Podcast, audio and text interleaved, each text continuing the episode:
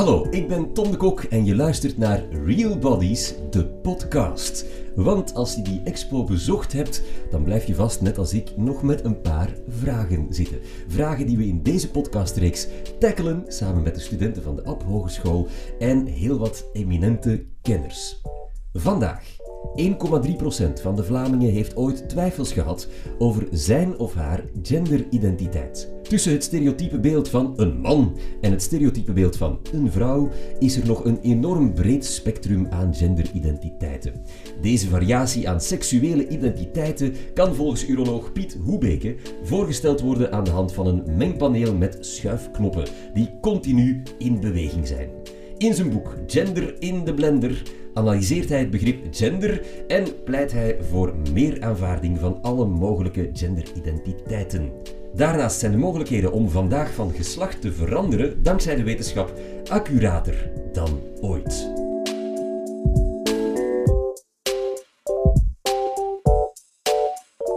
Piet Hoebeke, welkom.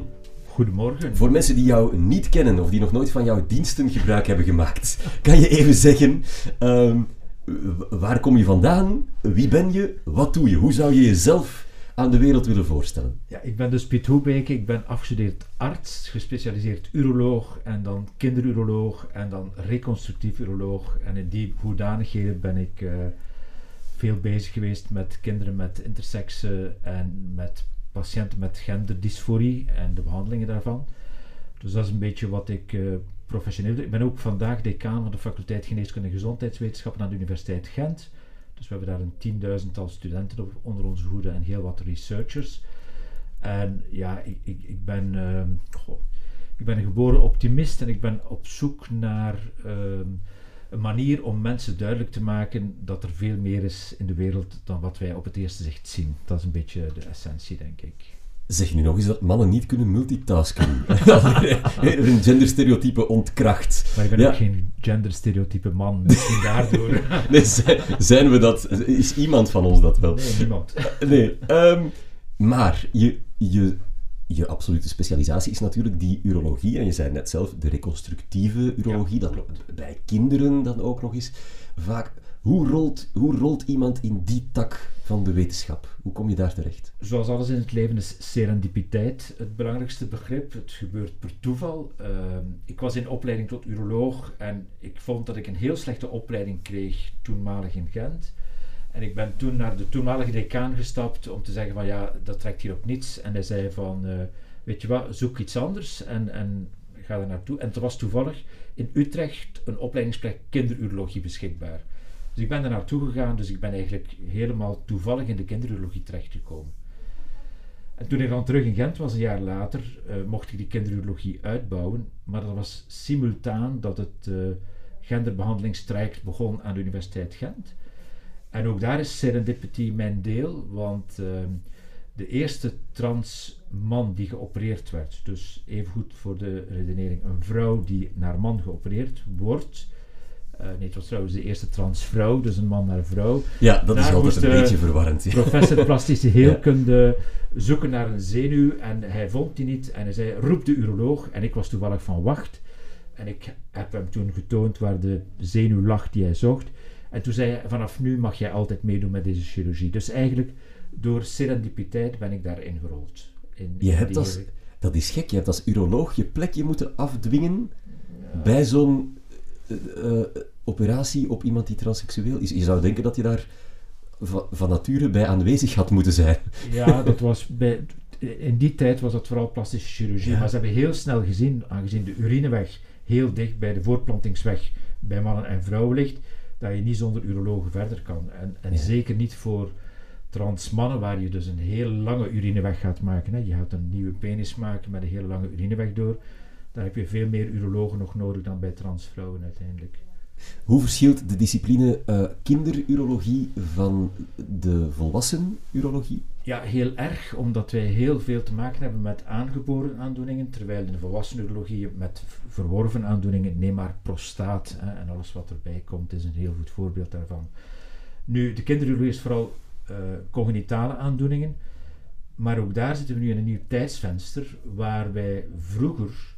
En ik ga het dan heel specifiek over interseksen hebben. waar wij vroeger heel strak hielden aan een binair beeld mannen en vrouwen. Wat eigenlijk wil zeggen, als een kind geboren werd, dat er onduidelijk uitzag of het een man of een vrouw, dan wilden we dat heel snel in een hokje duwen, man en vrouw, en ook heel snel opereren naar man en vrouw. Daar zijn we nu helemaal van aan terugkomen. Hè. De, je, het is niet aan ons om te bepalen of je met niet conforme geslachtsorganen niet normaal kan leven. Dus uh, dat stuk van de reconstructie komt een beetje uit de kinderurologie weg en gaat meer naar de adolescentenurologie. En eigenlijk als ik mijn praktijk bekijk vandaag, dan ben ik eigenlijk quasi uitsluitend bezig met adolescenten. En ik vind het heel prettig om een patiënt die je opereert aan zijn geslachtsorganen, om daar tenminste een gesprek te hebben, dat hij weet waarover het gaat en waar het naartoe gaat. Want jij bent naast uroloog, als je dat zo hoort, ook psycholoog. Dat kan bijna niet anders. Dat is een heel groot stuk van jouw dagtaak. Voor een stukje wel. Hè. Je moet heel, veel, heel vaak praten over uh, dingen. En de, de grote klassieker in mijn consultatie is de adolescent die bijzonder onzeker is over de lengte van zijn penis. Daar dan heel veel constructies heeft over gemaakt in zijn hoofd. Eigenlijk helemaal vast zit in zijn hoofd. Dan na al die jaren eindelijk tot bij een uroloog durft te komen. En dan kan je niet zeggen van, och, het is allemaal normaal, ga maar naar huis. Dan moet je echt wel het hele verhaal vertellen van, jongen, oké, okay, je bent hier zo lang mee bezig met het idee dat iets fout is, terwijl het niet fout is. Maar je hebt een soort van mini-psychose gemaakt in je hoofd. En dan moet je nu vanaf en dan vecht meer dan één gesprek uiteindelijk. Ja. Dus uh, ja, voor een stuk is dat juist. Ik heb uh, een stukje heel veel babbeltherapie. Ja, vandaar dat die expo waar we het hier over hebben, Real Bodies, ja, heet. Want mensen zijn in de war over wat een, een standaard lichaam moet zijn. En dat zie jij elke dag. Ja, ja, mensen krijgen foute beelden. Ja.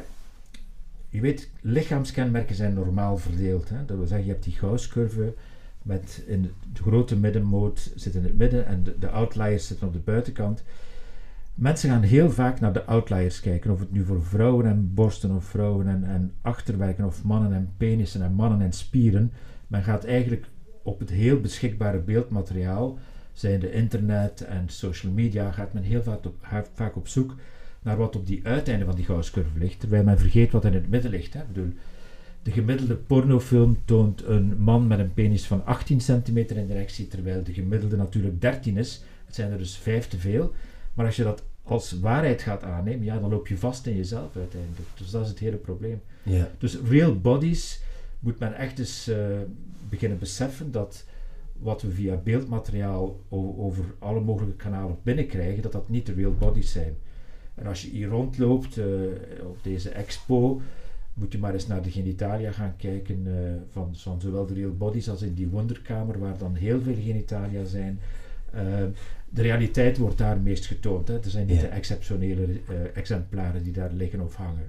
Ik denk dat, dat bij deze uh, dat, er, dat er nog heel wat mensen uh, misschien toch gaan twijfelen over een uh, kaartje om eens te komen kijken. Ja. Dat is iets wat, uh, wat ons allemaal zou moeten interesseren. Laten we het eens hebben over um, de, het proces van de transseksualiteit. Ja. We hebben daar allemaal wilde fantasieën over, maar kan je eens schetsen hoe anno tweeduizend eenentwintig, uh, hoe dat traject voor iemand die een geslachtsoperatie wil, verloopt? Het is heel belangrijk, zegt aan anno tweeduizend eenentwintig. Er is een heel belangrijk kenteringsmoment geweest in tweeduizend achttien, toen de wetgever toestond dat je van geslacht kan veranderen op je paspoort of identiteitskaart, zonder enige heelkunde. Tot tweeduizend achttien moest je onvruchtbaar worden in het geslacht waar, waar je vandaan komt, om te kunnen veranderen van geslacht. Dat is nu weg. Gelukkig is dat weg. Dus vandaag is de behandeling, en dan heb ik het over de chirurgische behandeling, à la carte. Het is niet meer uh, een hele menu opeten, dat wil zeggen alles erop en eraan. Ja. Je kan à la carte werken en je kan alle mogelijke combinaties zelf doen. Nu, voor je aan heelkunde bent, heb je nog een stap voordien.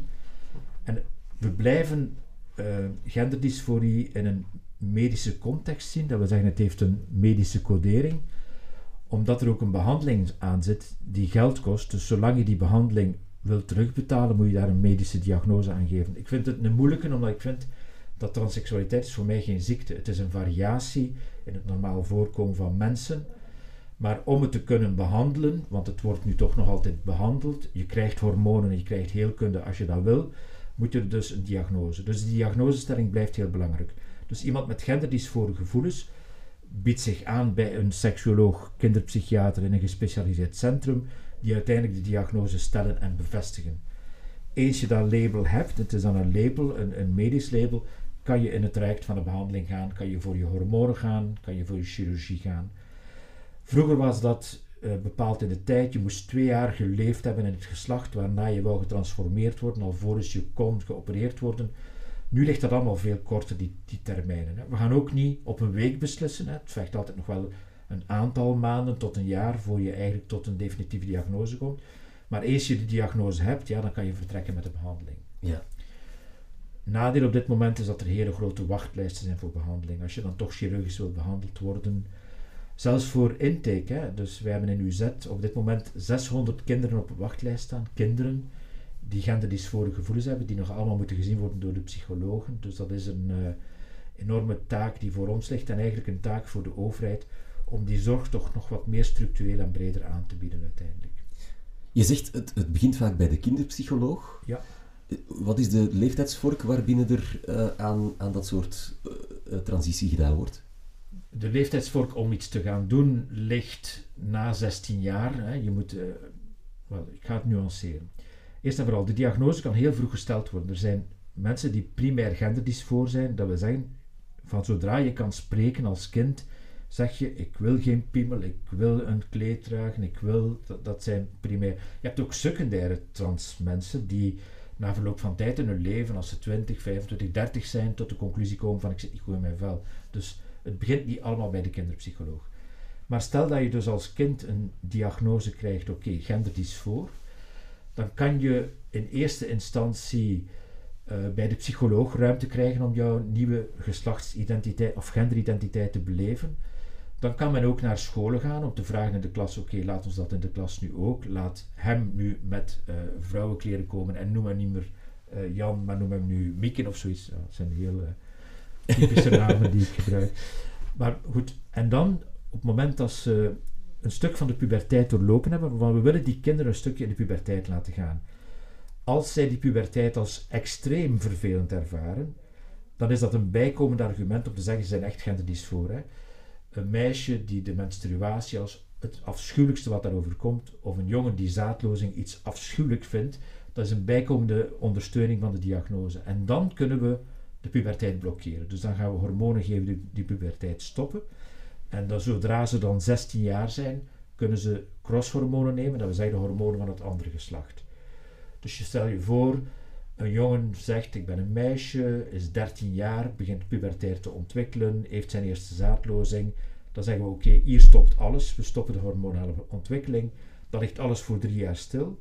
En op de leeftijd van zestien jaar krijgt hij dan oestrogeen, zodat hij borstontwikkeling krijgt. En op achttien jaar kan hij dan geopereerd worden. Ja. Worden ze dan ook aangenamer in de omgang als je die hormonale ontwikkeling stilegt? Uh, de puberteit voor, gaat er een beetje uit, hè? De puberteit ja, ik denk dat ouders van pubers nu denken van, oh, laten we dat oplossing, met... Oplossing voor het probleem. Met allemaal doen. Um, eindigt dat sowieso altijd in een operatie? Want, ja, het is misschien een heel oppervlakkige vraag, maar je zou denken, um, misschien... Misschien die, die, die uiterlijke kenmerken zijn misschien niet altijd belangrijk voor elke nee, patiënt. Nee, zeker en vast niet. En vooral nu, nu we het, het à la carte hebben. En wat je bijvoorbeeld bij mensen die zichzelf non-binary noemen, dus de, degene die zegt van ik ben niet man, niet vrouw, ik zit daar niet in, ik ben non-binary, zie je heel vaak als dat biologische vrouwen zijn of cisvrouwen zijn, dat zij de borsten laten amputeren, maar dan voor de rest niks laten doen. Dus al de rest van de anatomie blijft. Uh, dus... dus Je, je ziet uh, personen die enkel maar hormonen nemen, bijvoorbeeld. Dus, ja. En die vrijheid, ik vind dat gewoon fantastisch, dat die vrijheid daar is. Hè. Dat, dat je niet meer door die hele molen moet gaan. Uh, er zijn nog van die zaken waar, waar sommige van mijn collega's dan hele rare ogen bij optrekken.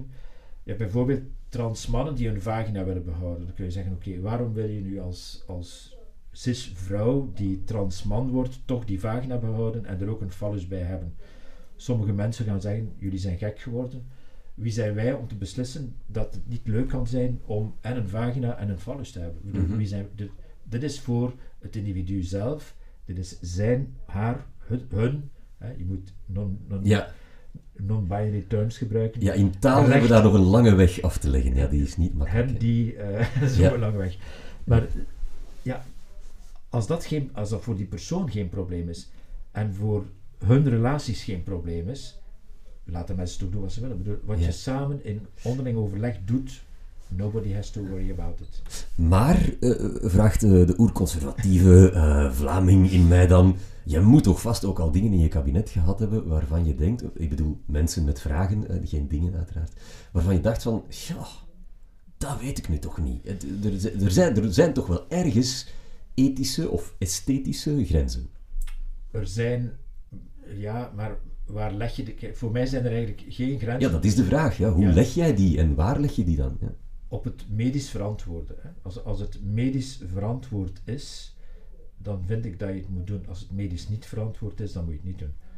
Ik kan daar een voorbeeld van geven van medisch die verantwoord heeft niet, niets met uh, transgender te maken, maar ik had recent een patiënt met ongeveer één kilo siliconen in zijn penis en zijn balzak, omdat hij alles groter wil hebben. De arts die dat gedaan heeft, is gewoon een misdadiger, want die siliconen hoort daar niet thuis, dat ziet er allemaal afschuwelijk uit. Dus je moet echt geen dingen gaan doen waarvan je weet dat ze problematisch kunnen zijn voor de patiënt. Hè. Primum non nocere, in eerste instantie geen schade berokkenen. Mm-hmm.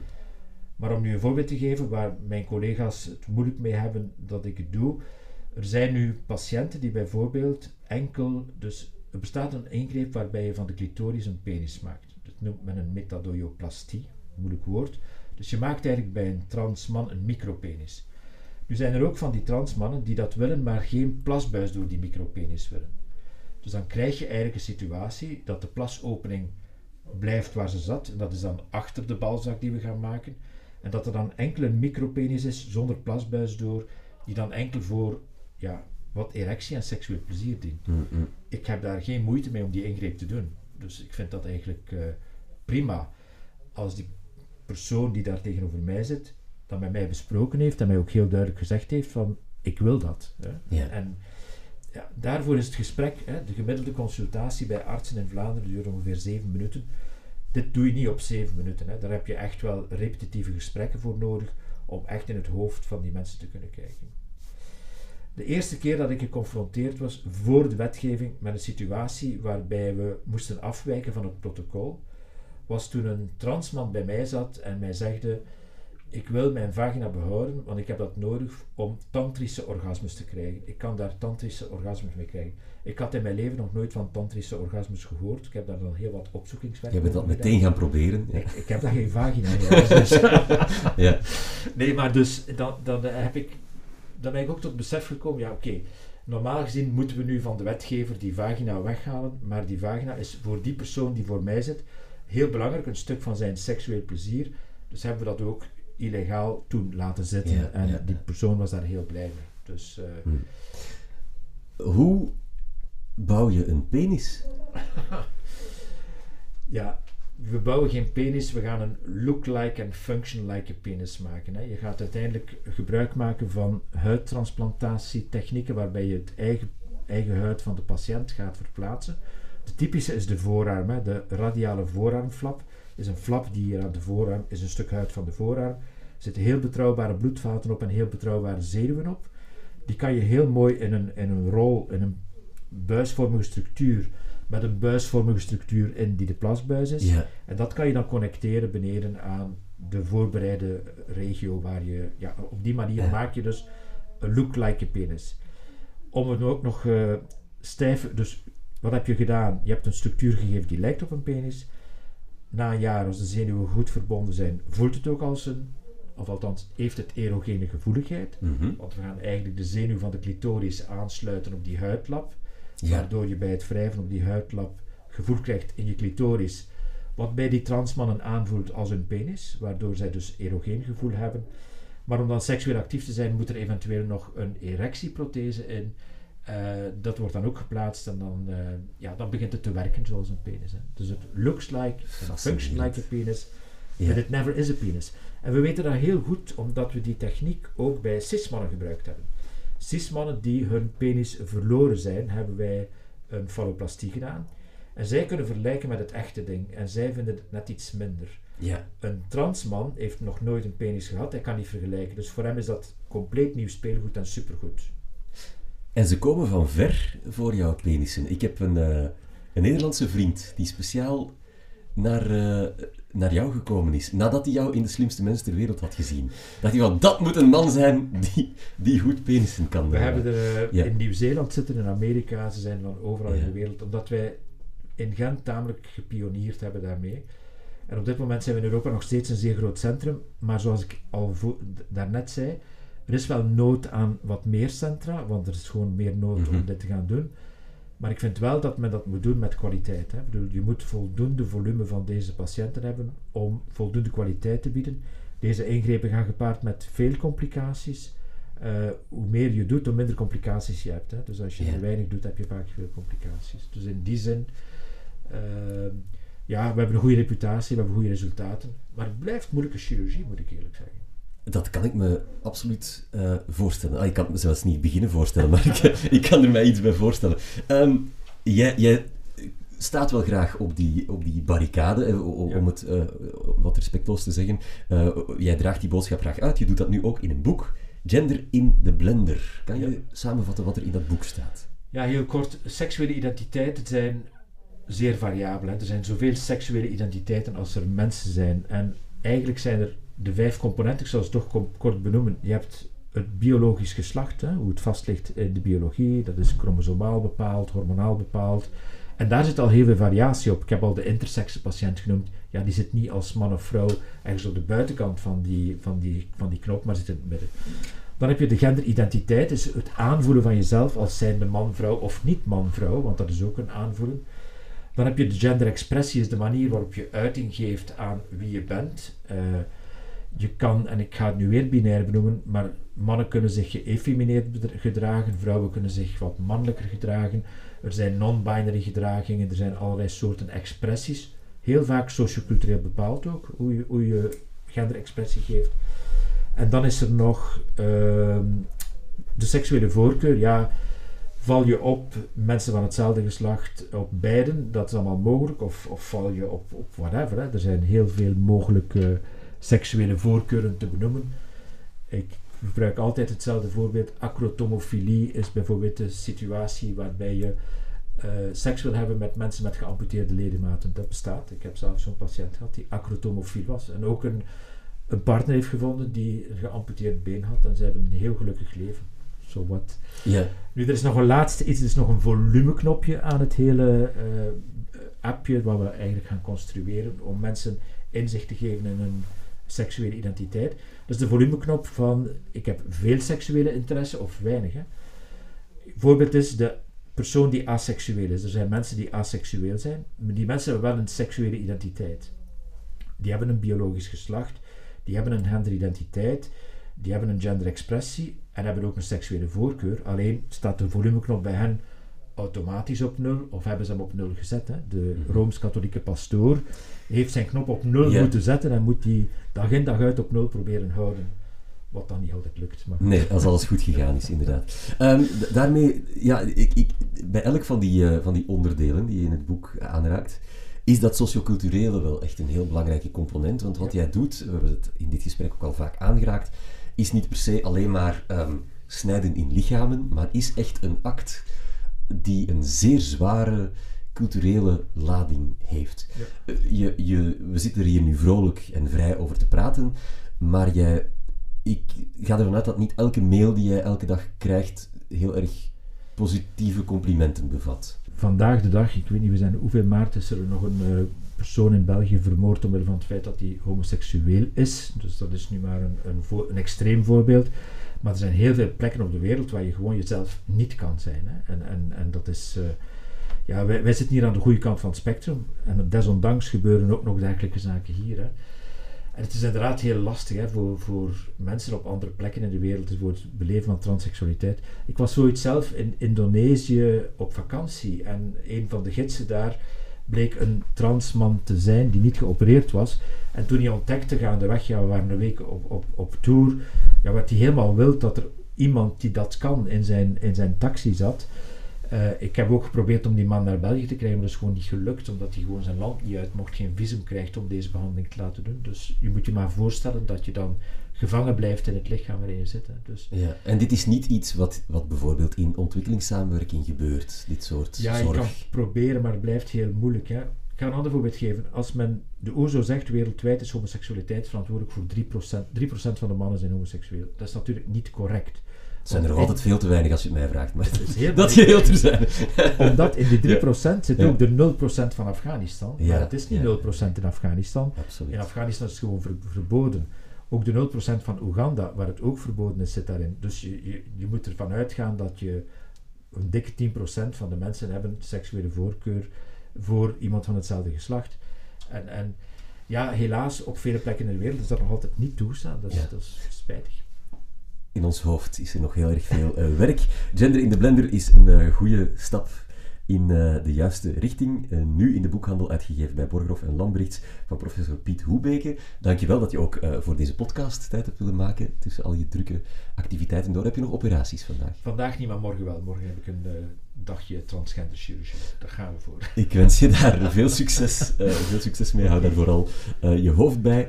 En jij bedankt voor het luisteren naar deze podcast over Real Bodies. Als je nog meer uh, achterkant van die fascinerende tentoonstelling wil horen, er zijn nog afleveringen in deze reeks, dus heel graag tot daar.